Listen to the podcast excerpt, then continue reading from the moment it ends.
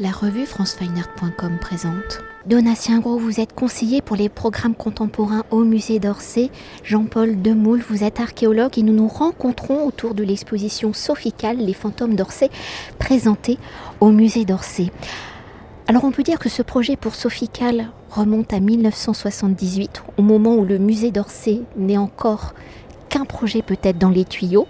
Il est encore dans un état d'abandon. Alors comment va-t-elle peut-être commencer à circuler dans ce bâtiment qui est plutôt fantomatique.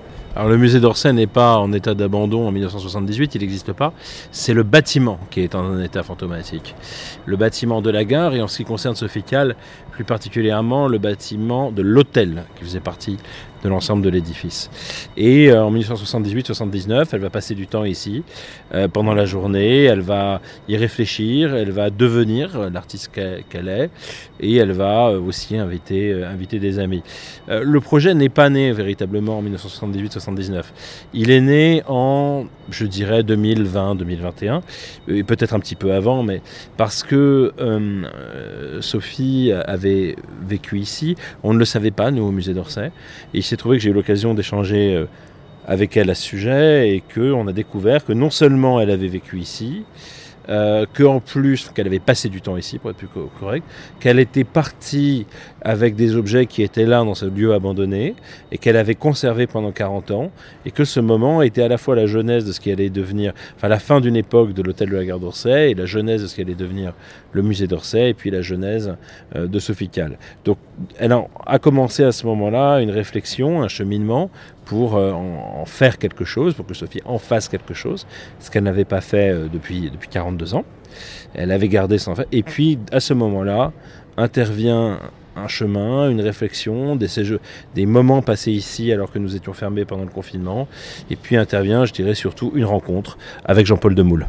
Et justement, Jean-Paul Demoule, donc dans l'introduction, je dis que vous êtes euh, archéologue, mais euh, comment s'est passée peut-être cette rencontre avec Sophie Cal Comment vous avez découvert tous ces objets qu'elle avait ramassés pendant euh, ces années 1978-79, ces photographies qu'elle a prises pour après en faire en fait une étude, une archéologie du lieu de l'époque et écrire surtout des textes. On s'était rencontrés euh, au hasard d'une émission euh, de radio et puis comme euh, elle, a une maison à Camargue et moi j'habite Arles, on s'était revus pour parce qu'on avait le sentiment qu'on pouvait faire quelque chose ensemble, d'autant plus que j'avais fait la, fouille archéologique du déjeuner sous l'herbe de qui est une œuvre d'art contemporain de d'Agnès Perry.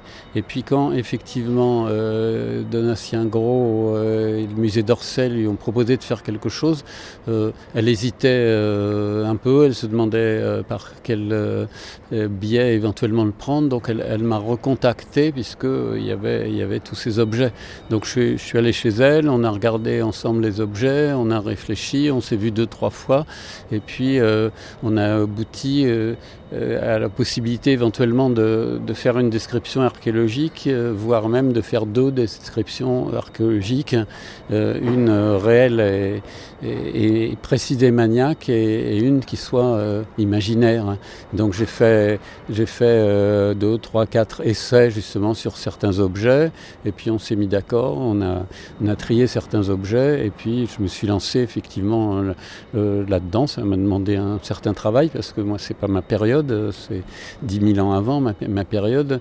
mais donc je, me suis documenté comme je le ferai euh, pour n'importe quelle période de, l'histoire du monde euh, sur les objets. Puis sinon, je me suis laissé un peu euh, délirer sur les, textes imaginaires de ce que pourrait penser un archéologue dans, dans mille ans, ignorant toute cette civilisation et essayant de, de, comprendre, de comprendre les choses. Voilà, et c'était un travail tout à, tout à fait intéressant. On a beaucoup échangé. Bon, J'ai aussi travaillé, comme il, y a 90 fiches clients qu'elle avait collectées, sur, et comme on a sur les fiches clients la date et le lieu de naissance, j'ai pu faire un travail de généalogiste euh, amateur. J'en avais fait quand j'étais adolescent, justement. Par, sur la, je m'étais amusé à faire la, généalogie de ma, famille jusqu'au temps que c'est possible, c'est au XVIIe siècle, fin XVIIe, début XVIIIe. Donc euh, ça m'a amusé aussi de recommencer cet exercice.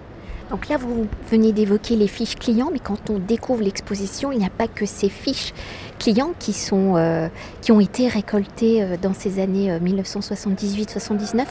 Sur quels objets Sophie s'est-elle arrêtée? Et quand elle vous les a présentés, sur quels objets êtes-vous arrêtés ensemble pour écrire cette nouvelle histoire? Si on l'écoute, elle, savait pas très elle dit ne savoir pas très bien euh, pourquoi les prendre? Donc il y a beaucoup de clés, par exemple, il y a, un manomètre, euh, des morceaux de, de, téléphone, euh, etc. C'est effectivement assez disparate. Il y a des cahiers aussi de relevés d'eau et, et, de gaz. Et puis il y a ce qui l'a beaucoup motivé, des tas de petits bouts de papier écrits en rouge adressés à un certain Odo de Déo, qui était l'homme à tout faire euh, de l'hôtel et qui passait son temps à réparer les fuites d'eau, les serrures défectueuses, euh, etc. Euh, donc ça l'a, beaucoup inspiré, cette histoire de, du mystérieux Odo. Elle dit même qu'elle avait un peu cherché ensuite à savoir qui c'était.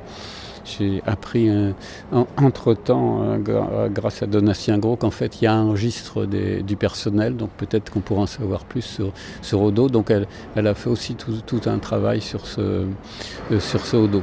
Donc les objets que, finalement on a décidé que je commentais, c'est pas tout. Hein. Il y avait, d'autres choses. Il y a par exemple un, petit recueil de, poèmes arabes. Il y a, les menus du, du restaurant, etc.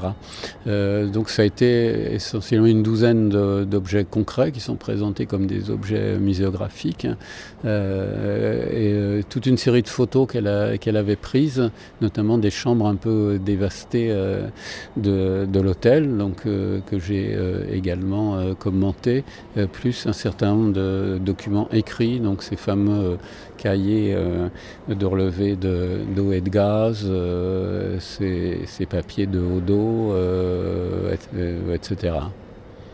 Et est-ce qu'on pourrait peut-être revenir sur la symbolique de la chambre 501 donation? La symbolique, je sais pas. Je pense que, disons que c'est. Euh, il y a l'ambiguïté de la chambre 501, je dirais plutôt. C'est-à-dire le fait que euh, la chambre 501 était donc celle qu'a occupé Sophie juste avant. Euh, que les travaux entament leur phase définitive, on pourrait dire, euh, au musée, enfin à la gare qui allait devenir musée, à l'hôtel gare qui allait devenir musée. Et puis euh, à ce moment-là, euh, ce qui s'est ce qui s'est passé, c'est qu'au moment où Sophie Kahl travaillait avec nous à ce projet, elle a vu un plan et sur ce plan, il n'y avait plus de plan de, l'hôtel de la gare d'Orsay, qui fait partie de nos collections. Et sur ce plan, il n'y avait plus de chambre 501, il n'y avait que deux 502. Donc évidemment, toute la question du caractère fantomatique euh, de l'ensemble est venue euh, se réveiller et euh, évidemment de retrouver, les, de retrouver les traces de la 501. D'un côté, la plaque de la chambre, et de l'autre la fiche de client de Marius David qu'a merveilleusement commenté Jean-Paul Demoule pouvez peut-être nous en dire quelques mots, justement. Sur Marius David hein. Oui, parce que j'espérais qu'il y ait un certain nombre de, clients euh, qui aient occupé cette chambre 501, mais en fait, c'est si elle l'a occupée elle-même, c'est parce que c'est la dernière chambre du dernier étage, donc les chambres les plus petites et, les, moins chères. Hein. Euh, donc, euh, donc il n'y a pas de grands clients prestigieux, parce que j'ai pisté le capitaine de Boulémont, ou un explorateur, ou un banquier, etc.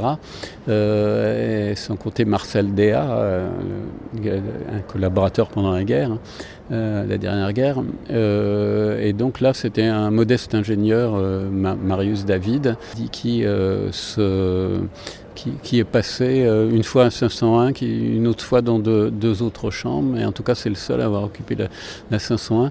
Donc comme euh, les fiches clients portaient, portent effectivement la date et le lieu de naissance, et que euh, la plupart des registres d'état civil maintenant sont, sont en ligne, du moins ceux qui sont, qui sont plus anciens qu'un siècle, quoi, parce que sinon on est dans la... ça reste personnel hein, quand c'est moins, moins d'un siècle. et donc avec les registres d'état civil, bah, j'ai pu savoir qu'il était mort assez jeune d'ailleurs en 56 et que d'ingénieur dans cette modeste usine du département de la Vienne, il avait fini directeur de, cette usine. Donc j'ai un peu travaillé aussi sur l'usine en, question. J'ai retrouvé des cartes postales, etc. C'est une, usine qui, est partie d'un moulin à l'origine monastique au Moyen Âge et qui a fini en fabriquant des pots de yaourt et de, boîtes de camembert. Voilà. Euh, donc euh, c'est tout, mais je, sais le nom de. Euh, j'ai eu le, nom, j'ai le nom de son épouse, mais je ne sais pas s'il a des enfants. Donc j'espère qu'à l'occasion de, cette exposition, les descendants de Marius David vont se manifester et qu'on pourra enrichir encore en même temps que la vie de Odo, le mystérieux homme à tout faire. Et peut-être pour euh, revenir euh, sur euh, cet aller-retour fait par Sophie Cal, c'est évoquer aussi ce dernier pan de l'exposition où pendant ce confinement, elle est revenue, entre guillemets, habiter un peu là, le musée. Absolument. L'exposition est, un cheminement, hein. c'est-à-dire qu'on le voit bien. D'ailleurs, on a des flèches qui nous indiquent, pardon, par où passer. et ce cheminement commence dans l'hôtel quitte l'hôtel pour revenir dans le musée euh, abandonné, délaissé, endormi, pour reprendre une image euh, utilisée très fréquemment par, par euh, et, donc c'est un vrai enjeu ce passage où elle va en quelque sorte se réapproprier le musée, se rendre compte que ce musée c'est aussi son musée, c'est le musée du grand public, elle choisit de photographier ses œuvres qui sont connues du grand public et elle va les voir endormis, elle va les voir dans l'ombre et elle va voir que ce sont des fantômes. Elle-même, puisqu'elles sont sans la présence du public, qui les complète, qui les fait vivre. Et euh, de là, ça va la mener aussi à la grande découverte, euh, au dos du grand hiver de Kuno qui est présenté un, étage en dessous de l'exposition de, de Sophie qu'il y a derrière deux fantômes, au dos, a eu plus loin DOS, comme au dos, au de DO, et les fils du récit vont se retisser, se renouer, et elle peut à ce moment-là revenir à Orsay. Et peut-être une dernière chose, au moment où Sophie Kahl habite euh, l'hôtel euh, d'Orsay en 78-79, au départ elle ne fait rien en fait de ces photographies, de ces objets euh, collectés, mais ça va quand même l'impulser vers la démarche qu'elle va suivre plus tard et qui la fera en fait Donc peut-être comment ce, ces prémices l'ont-elles guidé vers son futur d'artiste? Je ne sais pas si je peux répondre sur la façon dont ces prémices l'auraient guidé, parce que je ne me permettrai pas d'élaborer des, hypothèses là-dessus, mais ce que je peux dire en tout cas, c'est qu'au moment où elle euh, passe du temps, alors elle n'y dort pas, elle n'y habite pas justement, mais elle passe du temps euh, à, à l'hôtel d'Orsay, eh bien, euh, elle élabore trois de ses œuvres qui vont inventer sa méthodologie, les filatures, les dormeurs, les personnes qui viennent dormir avec elle, et puis euh, la suite viennicienne, qui est un de ses premiers chefs-d'œuvre. Donc c'est intéressant parce que c'est ce moment où tout s'invente et où en même temps euh, les choses ne sont pas conscientes quand elle part avec ses objets, sachant qu'évidemment les objets, les objets signaux, les objets témoins, euh, les objets traces sont au cœur de l'œuvre de Sophie Kahl, eh bien elle va, elle les accumule sans forcément avoir de but. Donc ce qui est intéressant dans cet aller-retour entre 78, 79, 80 et 20, 21, 22, c'est cette sorte de double mouvement de conscience et d'inconscience, d'interprétation et de devenir. Merci beaucoup. Merci à vous. Cet entretien a été réalisé par franceweiner.com.